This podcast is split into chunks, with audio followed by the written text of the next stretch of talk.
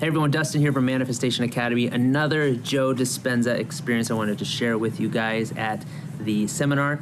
Um, so, again, for those of you that don't know, Joe Dispenza does these very deep pineal gland meditations and really helps you tap into the ether. No drugs involved, nothing like that. You help, you're able to tap into your soul. It's a really, really powerful, awesome experience. I highly recommend it. Um, a couple days in, I was I felt like I tapped in. I was getting such amazing insights and downloads about my life, about uh, whatever, about anything, and uh, felt like my soul was really talking to me, and just these very profound things that I was that I was just like blown away by. That I would have I wouldn't have consciously in my mind thought was in there or thought I had or thought I knew, and it was just coming into me.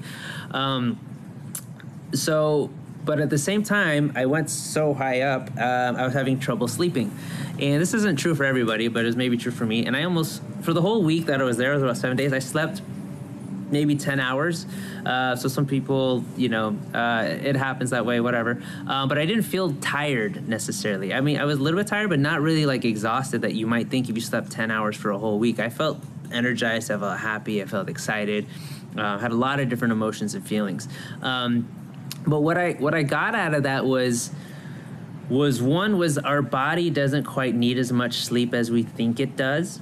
Um, you know, there you know the standard narrative is you need about seven eight hours of sleep per night. And I, th- I, think that's true in general for the most part if you believe it to be true if you make that to be true.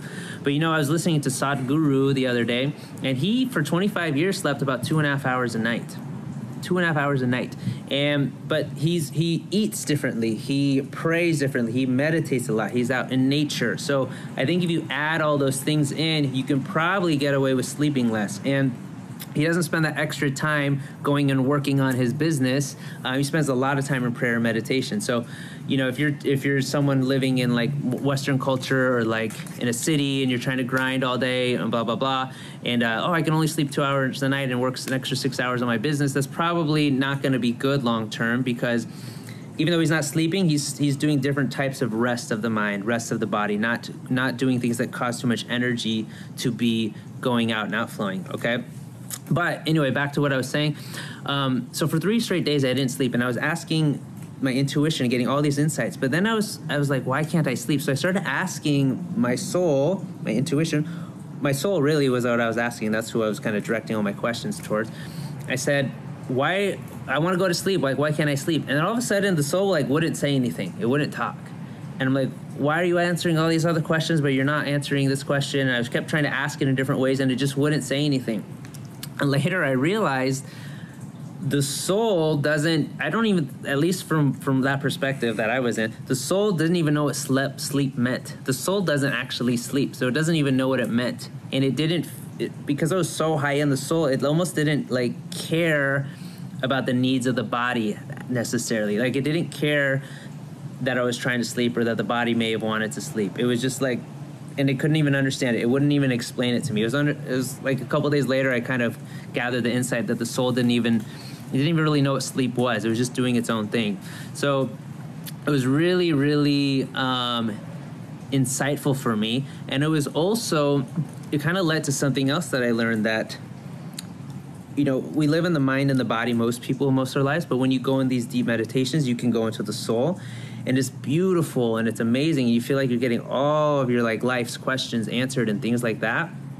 Um, but then also being able to come back into the body is important because what, I what I realized what I call what I called that the word came to me our true self is actually our mind our mind body and soul our soul is a beautiful place to be, but we also have a mind, we also have a body. It's all part of the system. So I call this maybe the soul self, and I call this the true self, the mind, the body, and the soul, where they're all working uh, together.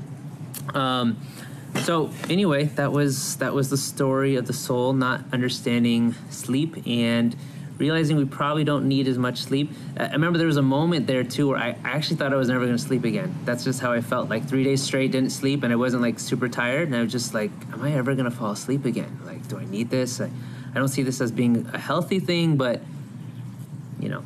Anyway, I'm back to my normal uh, sleep patterns, getting about seven, eight hours sleep, of sleep per night, uh, in case you're wondering. But yeah, that was my experience at the Joe Dispenza event. Sorry it was a little all over the place, but I hope it helps. I hi- highly recommend you go if you haven't gone yet. And um, thanks so much for watching this video. Subscribe to our channel, hit the thumbs up button. Talk to you guys soon.